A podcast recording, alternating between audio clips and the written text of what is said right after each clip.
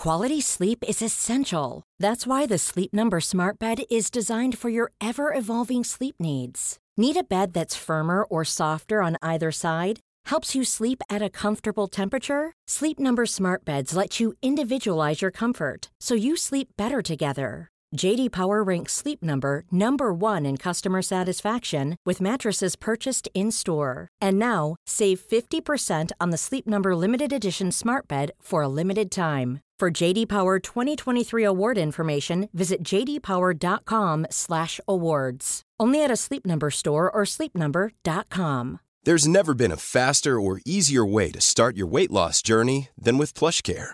PlushCare accepts most insurance plans and gives you online access to board-certified physicians who can prescribe FDA-approved weight loss medications like Wegovy and Zepbound for those who qualify. Take charge of your health and speak with a board-certified physician about a weight loss plan that's right for you. Get started today at plushcare.com slash weight loss. That's plushcare.com slash weight loss. plushcare.com slash weight loss.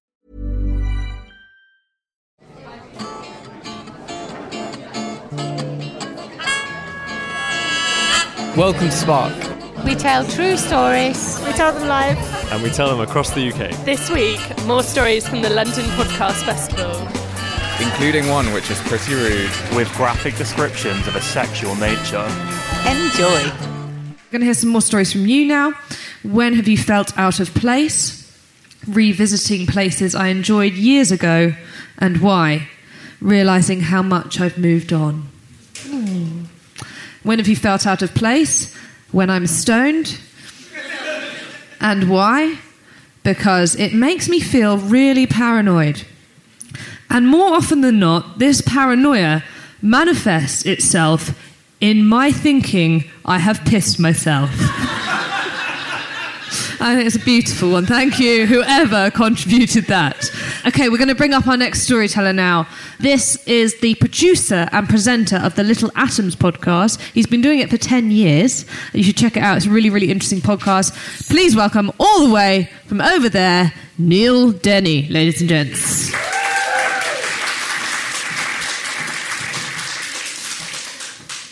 This time, exactly a week ago, I was with my partner in a field by the Hudson River in upstate New York at a wedding, it's a friend's wedding, um, and in the little town of Hudson, or just outside of the town of Hudson.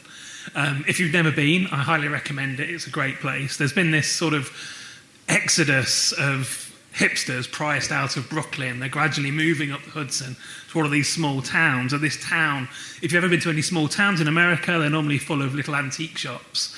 And you walk around the antique shops in Hudson, and they all sell like lovely mid-century furniture. And we found one that sold like weird sort of communist memorabilia and stuff from North Korea and stuff, and things that cater, to hipsters. And, and while we were there, we also managed to completely embarrass ourselves in front of the pop science writer Malcolm Gladwell. But that's a that's a story for for another time. Because what I want to talk about today is this Airbnb place that we found in Hudson, um, which I'm a massive fan of Airbnb. I've probably stayed in about 30 places. And this one we found, we thought potentially was one of the best ones we'd ever, we'd ever found and would ever stay in. It was a beautiful 19th century house, three story townhouse, about 100 yards from the river. And we get there, we drive from, we drive from um, Rhode Island to, to this place in upstate New York. It's like a three hours drive. We get there, it's about five o'clock in the evening. And the woman who owns the place, uh, sort of probably 70 year old woman, um, it turns out she'd been heavily involved in the, in the avant garde art scene in New York. So this house was full of like interesting artifacts that you would collect through a life of, of doing that. And she's, she's got this a little Pomeranian dog under her arm. Um, she opens the door. She's wearing her pajamas. It's about five o'clock in the evening. She's got her pajamas on. She opens the door, and the dog, the dog is coughing. He goes like, like this. And she says, and this is this horrible story. Don't laugh. The dog. It's a rescue dog. It's got a crushed trachea because somebody threw it out of a car. Now, yeah, that's appalling. And it was appalling when she told us it when we first arrived. 48 hours later, it wasn't so appalling because whenever you went anywhere in the house where this dog was, constantly, never stopped. So, anyway, the woman shows us up to the room that we're staying in. Fantastic room, beautiful antique bed, huge bed. She immediately says, Two people at least have told me they've conceived in that bed, which you don't really want to know, but whatever. And the bathroom has this massive jacuzzi bath in it. And surrounding, all around the bottom of the bath and on the walls, are all of these like sort of antique Victorian and 20s pornography pictures, basically. So clearly, this, you know, the, the jacuzzi, she's got a. She's got ideas for that as well, which is very strict. She says, don't make sure all of the water doesn't ever go on the floor, but, you know, have fun in the jacuzzi. Okay, great. So, there's chocolates on the pillows, as you get in some posh hotels. And she's left out for us a bottle of wine, really good bottle of wine, and a couple of glasses. It's red wine, though. Neither of us drink red wine, but whatever. It was a nice gesture. So, we're going out for dinner that evening very soon, and we're going to a wedding the next day. So I need to iron a couple of shirts. So I said to her, Can I borrow an ironing board? She takes me to another bedroom, which is already set. There's an ironing board set up with an iron on it, big pile of ironing to do on the bed.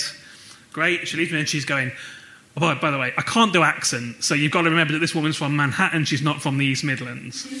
Um, she says, Oh, I, I, love a man who can do the ironing. You never find an American who can do the ironing, so it's great. So she likes me. And um, she goes, I pick up the iron, literally put my shirt on the ironing board, go, and the ironing board collapses underneath me, just falls to the floor, and there's a loud clatter because it's wooden floors. Okay, so picking the thing up, trying to pick this ironing board up. And she comes in and stands at the door. What the fucking hell have you done? now, I'm not going to use any more expletives, but if you imagine one every second or third word through everything she says in the next couple of minutes. Well, it, I, I, I, just touched it. It collapsed. It just, I didn't do anything. It literally just collapsed under me. Presuming, I'm presuming this must happen all the time. I've had that ironing board for 20 years. That's never happened.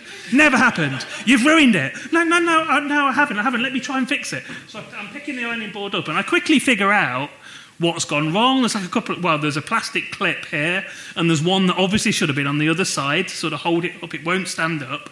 So I'm like, okay, well, I can see what's wrong. The clip's. That's never happened before. It's never happened. Never happened. So okay, so I get on my knees and I'm looking at the floor all the time I'm on this woman's bedroom floor. She's shouting at me relentlessly about this ironing board.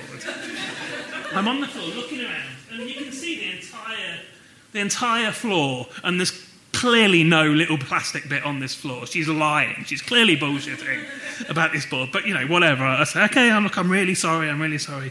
We go out for dinner. I'm wearing an iron shirt. Whatever. We've got to get it. We just have to leave the house to stop this woman ranting at me. So we go out for dinner. We have a nice dinner. When we come back, she's gone to bed already, so we don't hear anything. But of course, we go to bed thinking, oh, God, this is going to be a nightmare now. We're here for two days. In the morning, she's going to be like crazy angry. We wake up the next morning. She's made us the most wonderful breakfast. She's really lovely. Doesn't mention it. Doesn't mention it at all. One, so oh, okay, so fine. We perhaps we got away with that. That was a bit weird, but so we go off to the wedding, have a great day at our friend's wedding. Come back about 11 o'clock. We go in. She's on the phone to a friend. As soon as we walk in, she loudly says, I'll call you back. Puts the phone down. I spent the entire fucking day looking for an ironing board. There's no ironing boards in this town at all. what am I going to do? I've got to go to work on Sunday. I need to do ironing. I'm not going to get it done. You've ruined my weekend. She's got a massive glass of wine in her, in her hand and she's wearing her pajamas again. So we quickly realise Whenever this woman's wearing her pajamas, she's obviously pissed and she's angry. So, okay, really sorry, I'm really sorry. We go off to bed, wake up the next morning, which is the morning we're due to leave, and again, she doesn't mention it. She's made us another beautiful breakfast. We have breakfast. We get in the car to leave. When we're leaving, she gives us both a big hug. It's been lovely to have you here. It's been really great. We get in the car to drive off. We've got to drive back to Boston, which is another three hour drive. We've been in the car five minutes, and my partner Erin gets a text from her. By the way, I'm definitely going to have to charge you for that ironing board. okay, fine. So, whatever. So, but we got away with it and we're leaving.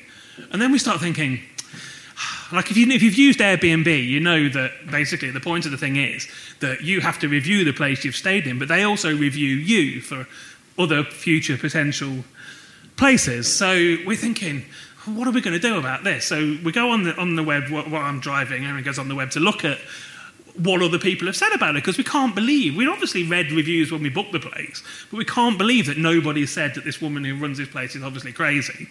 So nobody has. Everybody's really nice. She was a wonderful host. The house great. It's really amazing. So like when we get back, we contrive that what we're going to do is we'll give the place a nice review so she doesn't say anything bad about us, but we won't say anything about her. So we write a review that says something like, Hudson's great. We had a great time. The bed's massive. We had a wonderful breakfast. Don't forget to use the jacuzzi tub. Something like that, which is great. And so we send that off and immediately get back. She's already, this is like literally at the end of this drive in Boston. She's already written the review for us as well. So that comes back to us, and I have that in here, which I will read to you to finish off. The public review says, it was my distinct pleasure to host Erin and Neil. I suspect they are as comfortable with travel as nomads, so there was little asked of me but to point them in the right direction. Generous with appreciation and great communicators, it made for a lovely weekend, especially when I learned that work would take me away from their leisurely breakfast hour. They didn't need me at all. This all adds up to a terrific hosting experience. I highly recommend their company. Great, right? Okay. But then you get private feedback as well. Okay. So this says, Hello, lovebirds.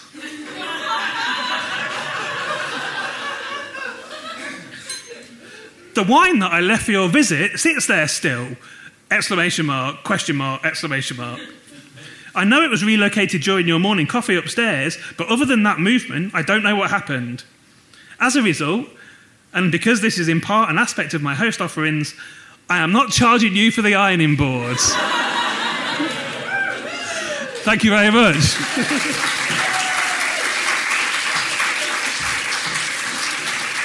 Amazing stuff. Thank you, Neil Denny, ladies and gentlemen. Um, now we're going to have some music. Um, Martin Austwick is going to come up to the stage. He's one third of Answer Me This, the amazing podcast Answer Me This. He's half of Brain Train. He's the brains behind Global Lab and 100% of Sounds of the Ladies. He's also the music behind Illusionists, Sound Women, uh, Why Are Computers, and Glamour UK. So please welcome Martin, ladies and gentlemen.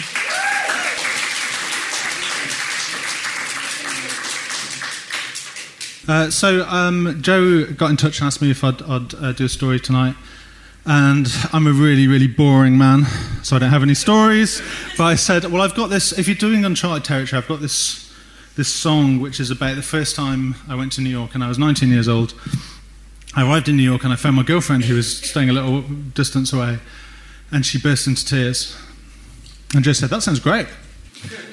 and uh, and that's all I'm going to tell you about the backstory. I, I, I, don't want to explain more about the song than, rather than just doing it because partly it's not really my story. I was a bit of a bystander in what happened, and it's kind of her story to tell. And secondly, I really hate it when songwriters spend like five minutes explaining a, a four-minute song.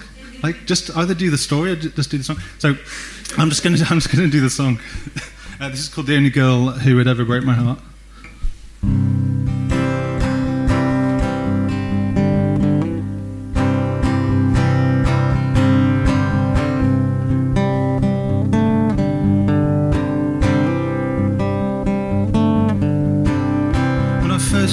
New York City and got the terrible news.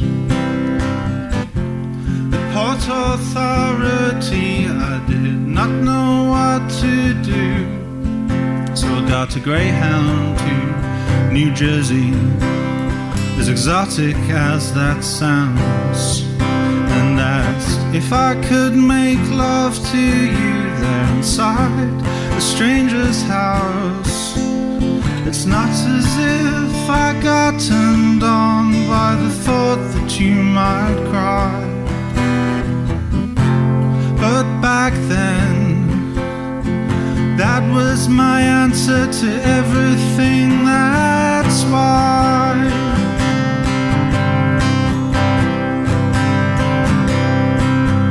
And when I think about what happened, it still leaves a nasty taste.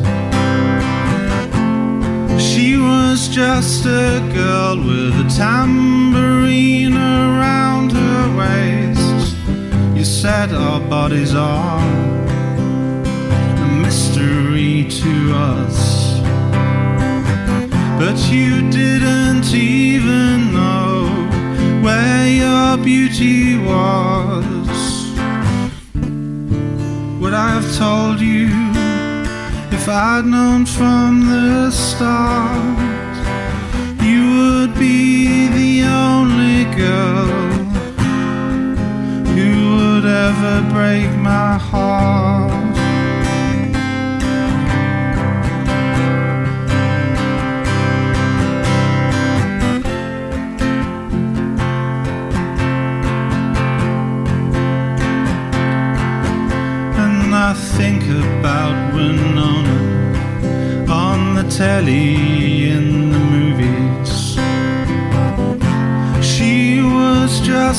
Girl when I was just a boy. And when I first saw Heathers, it was like I had a second cousin or a second sister because I already have one. I knew that things were not okay, but I was not alone. Like when I first saw Slacker by Richard Linklater on a small TV at home.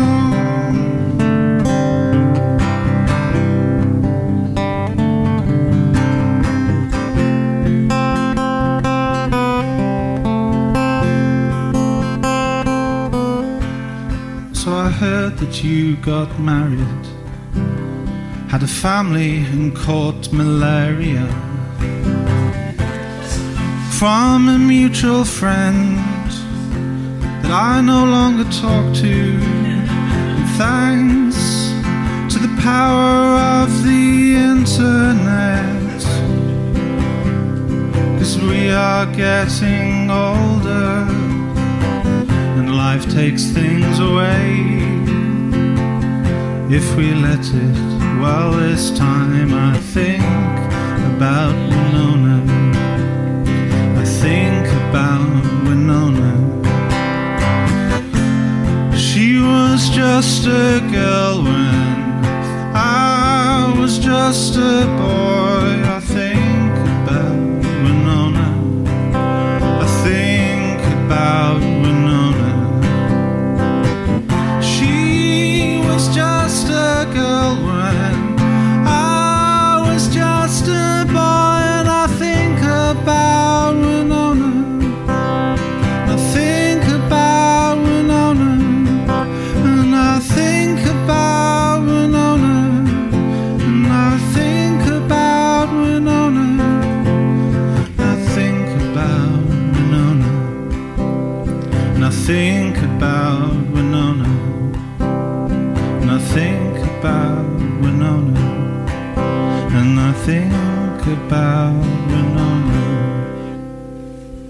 Thank you.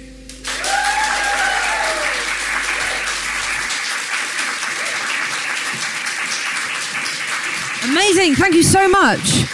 Um, okay, I've got some brilliant uh, slips that have been handed in.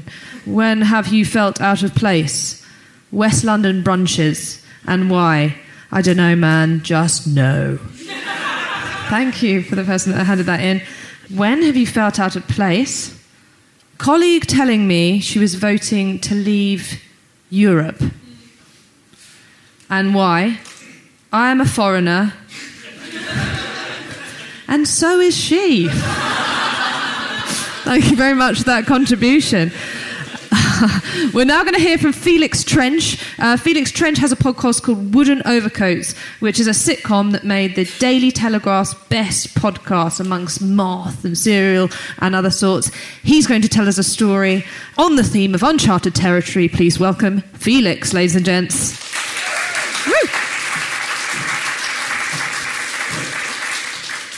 Do I look a bit like Hugh Grant ran away with the spoon and their kids went on a hitchhiking holiday through Europe? For those listening at home, the answer is yeah, kinda, I guess.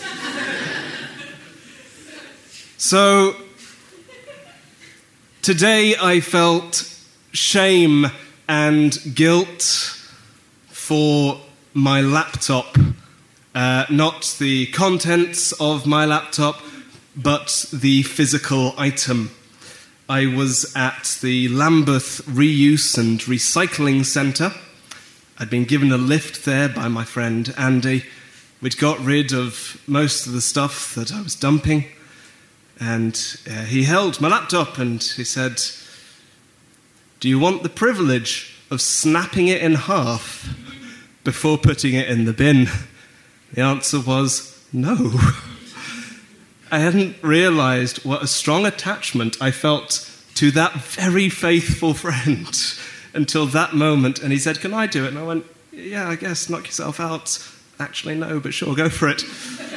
And I had to turn my back while he did it.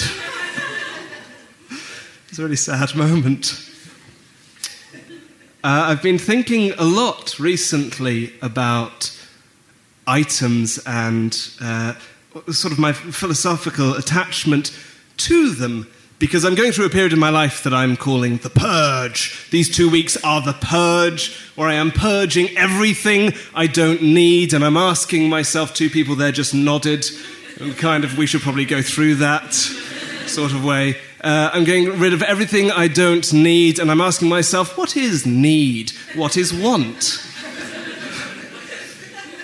The reason I'm doing this is because I'm moving house. I'm not just moving house, uh, I'm moving city, I'm moving country, I'm moving to Paris.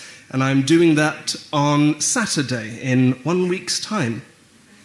Um, it is an exciting and terrifying moment for me. People keep asking me, uh, why are you doing this? Do you have something waiting for you? And the answer is no. no, I felt like it. I felt like moving, and it's yeah, it's a, a brilliant and terrifying thing, and this is one of the uh, last times that I will be able to take advantage of the free movement of people and its adventure and all of that. Someone's crying. Sorry. Um, so I've been going through the various things, and this I think is best illustrated uh, by one item in my life, which is my freezer. I moved into my current flat in August 2012. I love my flat so much. My flat is in Brixton. It's a two floor flat. There's four of us who live there. And I moved in there after a 14 month flat hunt where I was sleeping on sofas and corridors because London is a really difficult place to find a flat, it turns out. So you can imagine that leaving that flat feels like a terrible idea.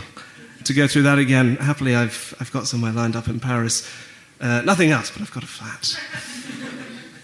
when I moved in, so did three other people, and so did a fridge, and so did a freezer. I know this because I've got the email from Currys proving it. My freezer arrived on the 18th of August 2012, a time of joy, of absolute joy and openness in London, a time of creativity. Uh, it was the end of the Olympics, the Paralympics must have been on, uh, I would imagine. Uh, it was a time when I had somewhere to live. I've wanted to live in London since I was 12. Uh, a school trip, Shania Twain was in the charts. We made fun of it Literally, our joke was, well, what does impress you, Shania? Lads. I remember feeling that uh, on that trip, that same joy and openness and creativity here in London uh, that I felt during that month when uh, everything seemed so brilliant, which has uh, not necessarily carried on in the four years that came after it. And that's something I actually feel really quite sad about. In the time that we've been in that flat, we have worn and torn it. Uh, this freezer, specifically, let me describe the freezer. Uh, the freezer is, and guys, we're going to spend some time on the freezer. Get on board with this. Joanna was talking me through earlier how to structure the story. She was like, maybe you could tie the freezer into Paris. I, I guess. My freezer's got three shelves, uh, two drawers, and then uh, a sort of flip open hatchy thing, uh, and then a door. Anyone who analyzes it will realize that the flip open hatchy thing is completely superfluous because we've got a door. Which may be why, in the time that we've been there, we've broken it. I feel very strongly in this last week and this coming week that I want to replace it um, because I feel a strong attachment to that freezer. So I've got on a mission to replace this spare part. I started by doing a quick Google search for the model number. I've got that through in Curry's email. It's a Frigidaire FUZ 4965. Came up with nothing. So I went on the Frigidaire website. Frigidaire have a phone number. You call them up. It takes you to an automated service which forwards you to Electrolux. Electrolux then asks you in an automated uh, person on the other end what your postcode is so that they can forward you to the right spare parts company. I gave them my postcode. They sent me to uh, Service Force, the Chelmsford branch. They gave me the details of Service Force Chelmsford. I wrote those down. I called up Service Force Chelmsford, and there was no answer or dial tone. I checked online. There is indeed a Service Force Chelmsford. And that was their phone number. So I tried it again, and this time there was a ringtone, like that moment in The Truman Show when he looks behind the lift and reality is being constructed just in time for him to step into it. Service Force Chelmsford asked me for the serial number FUZ4965. They put it into the database and could find no record of my freezer. they said, Are you sure that's it? There's a white sticker inside. So I went and had a look inside the freezer. I literally stuck my head in right to the end. I was like, oh, yeah, there it is. He says the, uh, the sticker, the number should start with the number nine. I was like, no, there's nothing here. It starts with number nine. He said, are you sure? I was like, yep. Starts with an F. I know the difference between names that start with an F and a nine. Mine, for instance, is Felix. If it started with a nine, my name would be Nine Elix. He said, maybe it starts with a six. I was like, I can see what you've done there. You've assumed that I'm looking the wrong way round. But no.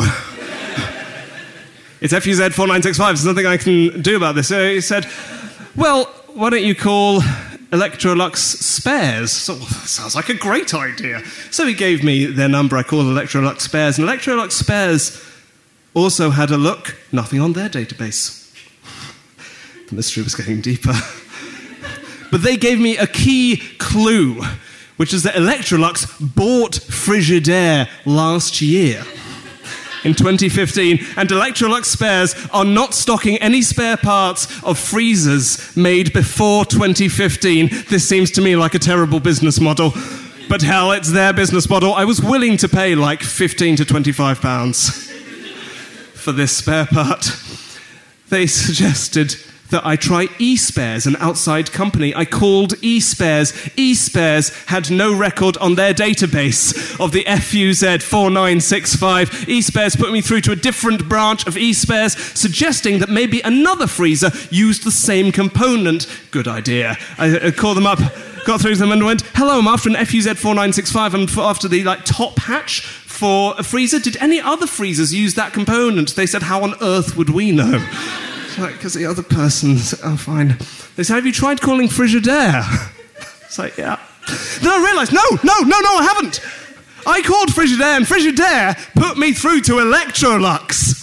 I haven't spoken to Frigidaire. So I called up that original number again. They sent me to Electrolux. I said, hello, would you put me through to Frigidaire? Is that possible? And they said, no. We can't put you through to Frigidaire. I said, why not? They said, we just can't. We haven't got that data. Have you tried spareparts.co.uk? spareparts.co.uk has a form online. I filled that out. Two or three hours later, they will send you back uh, their inventory check. They check the inventory. Sure enough, spareparts.co.uk does not recognize the Frigidaire FUZ 4965 as having ever existed. And I'm here to tell you tonight that the Frigidaire FUZ 4965 does exist. and it's in my kitchen. and I want to prove that. Here it is the broken hatch. We can all witness it.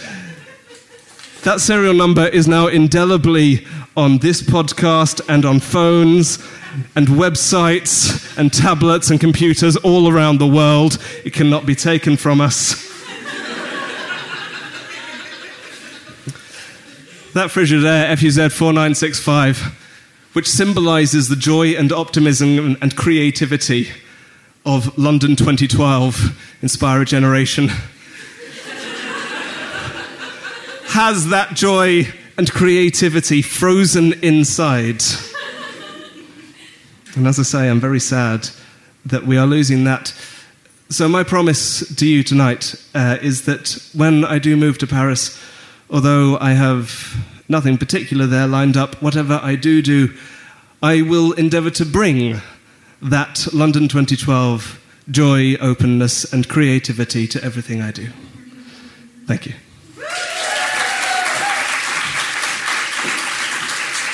Felix Trench and his freezer. Wow, thank you so much for that story. Uh, just a lot of a lot of things to think about in that story. Thank you so much. Planning for your next trip? Elevate your travel style with Quince. Quince has all the jet-setting essentials you'll want for your next getaway, like European linen, premium luggage options, buttery soft Italian leather bags, and so much more. And is all priced at 50 to 80% less than similar brands. Plus, Quince only works with factories that use safe and ethical manufacturing practices. Pack your bags with high-quality essentials you'll be wearing for vacations to come with Quince. Go to quince.com/pack for free shipping and 365-day returns. Ever catch yourself eating the same flavorless dinner 3 days in a row, dreaming of something better? Well, HelloFresh is your guilt-free dream come true, baby. It's me, Keke Palmer. Let's wake up those taste buds with hot, juicy pecan crusted chicken or garlic butter shrimp scampi. Mm. Hello Fresh. Stop dreaming of all the delicious possibilities and dig in at HelloFresh.com. Let's get this dinner party started.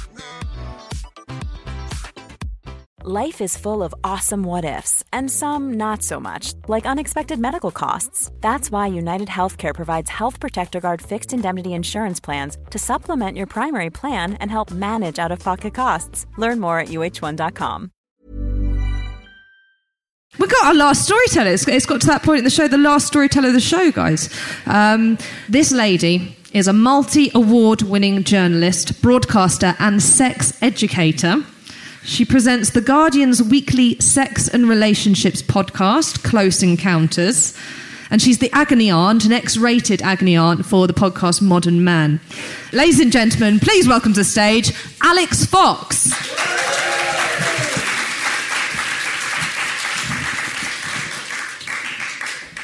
The strangest present I have ever received was a small glass screw top jar containing a man's, a real human man's, left nipple that had been chopped off with a scalpel and preserved in formaldehyde.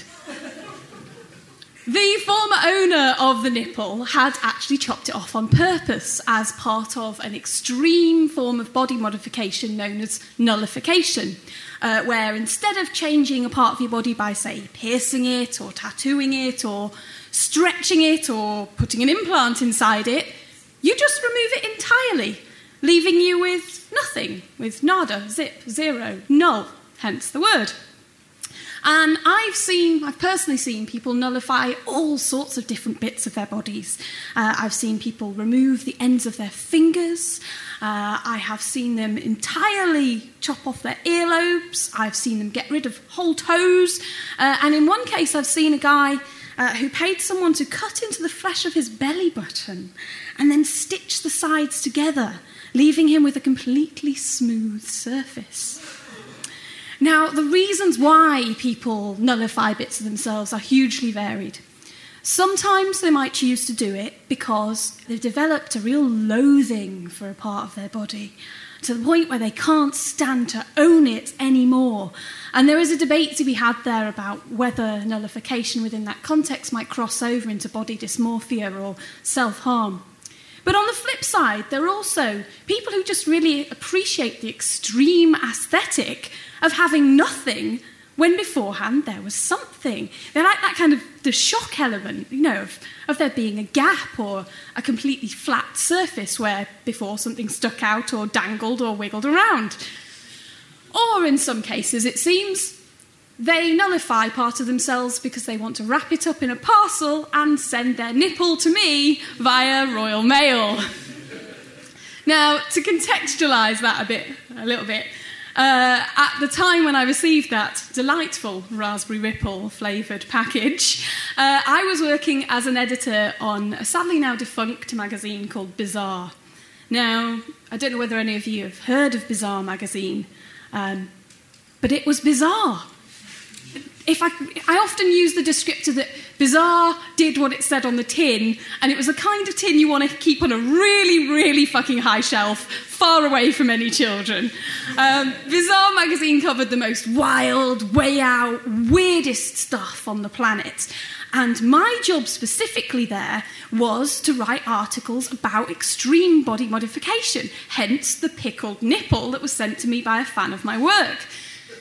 I also wrote about the planet's oddest fetishes. This meant that I was constantly being contacted by people with some really quite outlandish, unusual, outrageous, and sometimes somewhat nauseating stories and experiences and fantasies who wanted me to write articles about them.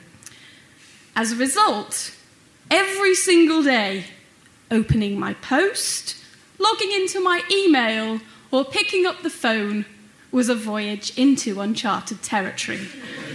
because I never knew what the chuff I was going to see or hear. For example, one Wednesday afternoon, the phone went, so I picked it up, and there was a guy on the other end who said, Oh, you've got to write about me, Alix. I'm going to do something that the world has never seen before. Like, I, am going to break new ground. I'm doing something amazing. I'm doing something incredible with my dick. And I had to spend the next two hours painstakingly explaining to this man the fatal flaws in his plan to use nail scissors to cut off his foreskin put it inside a condom, tie it up, swallow it, shit it out, and sew it back on again.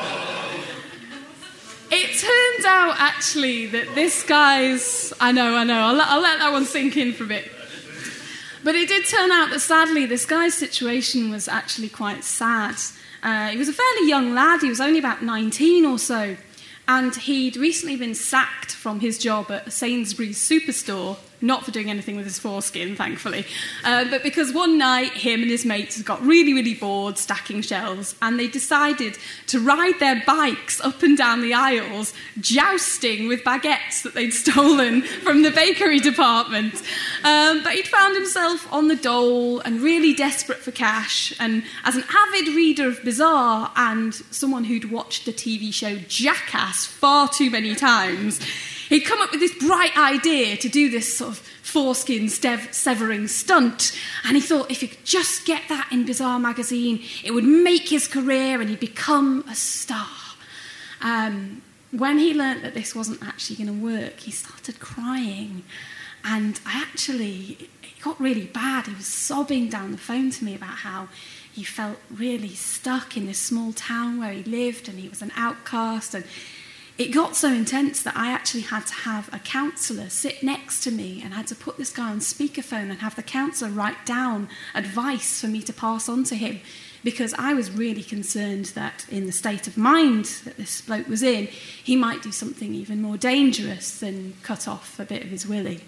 Thankfully, he was safe, and I checked in on him for the weeks after that. Uh, it was an interesting phone call that day. On a lighter note, although I really don't know whether you're going to find this one light, guys. On a lighter note, there was a, a fella who used to send me photographs about every six months or so. And he was more of an elderly gentleman. I never saw his face in the photos, but I would guess that he was in his 60s because I did see, in copious amounts, his grey pubic hair. This guy lived in a beautiful house in the countryside with an equally beautiful garden and a garden shed. And he had a big fetish for pain and an innovative way of indulging it. His thing was to go into his garden and collect a variety of plants, insects, and animals with which he would then torture himself sexually in his garden shed. I have no idea whether his neighbours knew this, but I knew all about it because I got the photos in the post. On one occasion, I got a wonderful snap of him inserting his penis into a jar of bees, which is like Nicolas Cage's worst nightmare. Uh, on another time, it was a jar of mosquitoes, seasonal variation. Uh, I also saw him with his underwear stuffed full of nettles uh, and with his ball sack encircled by uh, kind of like a crown of bramble thorns, like a scrotal Jesus. However, I think his real pièce de résistance, and if any of you have listened to the Modern Man podcast, you might have heard me mention this one. His real high point came with the earthworms. Um, he worked out that he could dig up worms in his beautiful garden, rinse them under the tap, put them in the freezer, uh, at which point he alleged that they would enter some kind of comatose hibernation, hibernation state and they'd go rigid and straight. He would then insert them up his urethra. So he would feed worms, frozen worms, into his pee pipe. At which point he claimed, in the long letters written in green biro that he would send me, that the warmth of his body would bring them back to life and make them pleasurably wiggle. Unbelievably, though, there's another layer of outrage to add to this story in that the pictures he was sending me were not digital, they were printed out. And they would arrive to me in envelopes in an old school Boots photo wallet. Given how much abuse from the various forces of nature this man's knob was getting, I'm surprised he could even walk to the shop. Never mind look the assistant in the eye while he was collecting his snaps. But there you go, I wish him well. Now, I stopped working for Bizarre around four years ago, but I am still employed as a freelance journalist uh, and as a sex educator, God help your children. Um, and that means that my life, I still hear lots and lots of extreme stories. I am still encountering people's knobs, vaginas, and Christ knows else what in extreme ways every single day. Um, and recently, I really became aware of quite how much all this exposure to extreme tales and extreme sexualities has affected me as a person. I guess there's only so long in your life and so many stories that you can hear of that nature before your expectations of the world and your interpretations of the world and your ability to be shocked starts to become maybe a little bit warped compared to most people's. Now, I'm currently single. I've been for about a year and a half. Why did you laugh at that, mate? um, yeah, I'm, I'm currently single, and uh, I've recently joined a dating app called Bumble. Bumble has nothing to do with bees, by the way, or bees stinging people on their bell ends. Um, and I've been. Uh, I've been chatting to a number of blokes on there, including one called Simon. And I've been exchanging messages with Simon for a few days. You know, the usual stuff like what music are you listening to, seen any movies lately, etc., etc. And one night, Simon sent me a message saying, Hey, you know, tonight I'm just, what you up to? I'm just kicking back. I'm uh, laying on my couch in my underwear, watching a few videos. Dot, dot, dot, winky face emoji. And I thought, oh yeah, videos, winky face, He's watching a bit of porn, isn't he? He's getting a bit flirty with me. Then, ding! My phone went again. A second message. And this one just said, I like strangle stuff. I like strangle stuff. Now, I'm not sure how you guys would interpret that, but ostensibly, it seemed to me like a man on a dating app had just made the rather bold admission that he liked watching porn of people being throttled. You know, this was in, within three days of chatting. And uh, I can understand how some women might be might blanch at that and, and maybe think that was a bit over the top. But you know, after a decade of dealing with people who want to do things like chop off their foreskin and eat it like a calamari ring, I thought, no, I'm open-minded, and you know, I'm, I'm going to try and be uh, respectful uh, and uh, of the fact that this guy's had the bravery, admittedly quite early and in quite a blunt manner, to tell me about his fetish and what gets him off. And I'm, you know, I'm gonna, I'm gonna respond in a way that makes him feel accepted and safe. So uh, I wrote this long message back saying how I could appreciate how strangulation could be quite hot in some contexts, and you know, there's the power play element of it, and of course, scientifically, during asphyxiation, the oxygen to the brain is cut off, so that can intensify sensations in the genitals. And but I was diplomatic enough and safe enough to say that you know this isn't really something I'd personally want to explore with someone unless I'd been in a long-term relationship with them. But I totally could see where he was coming from. Send. There was a very long pause before his reply. But when it did come, it said, Alix, I'm watching a documentary about UFOs. I think there may have been an autocorrect failure in my last message. I didn't mean to say I like strangle stuff. I meant I like strange stuff, like the X Files or Aliens. Unfortunately, it would appear that Simon doesn't like stuff as strange as I have evidently become as a person over the last 10 or 15 years of my career, because after that, like a man's left nipple, he cut me off. Thanks so much, everyone. A perfect story to end our amazing night. If you want to come to any of our storytelling nights, you can. It's all on the website, stories.co.uk. Um, round of applause for all of you for listening, because we couldn't have stories if we didn't have a beautiful audience like you. So, round of applause. Speak to the storytellers. We're all about connecting to people. So speak to them, tell them you like their story, listen to their podcast, keep supporting Spark. I've been Charlie Harrison. Thank you and good night.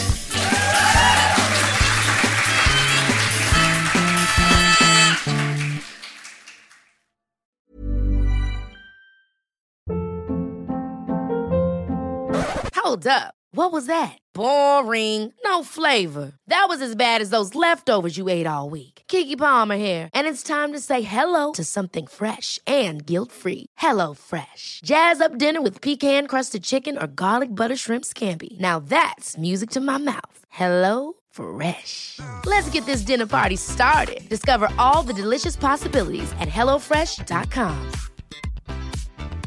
Even when we're on a budget, we still deserve nice things. Quince is a place to scoop up stunning high-end goods for 50 to 80% less than similar brands.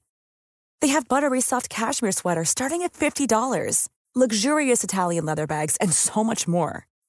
Plus, Quince only works with factories that use safe, ethical, and responsible manufacturing. Get the high-end goods you'll love without the high price tag with Quince. Go to quince.com/style for free shipping and 365-day returns.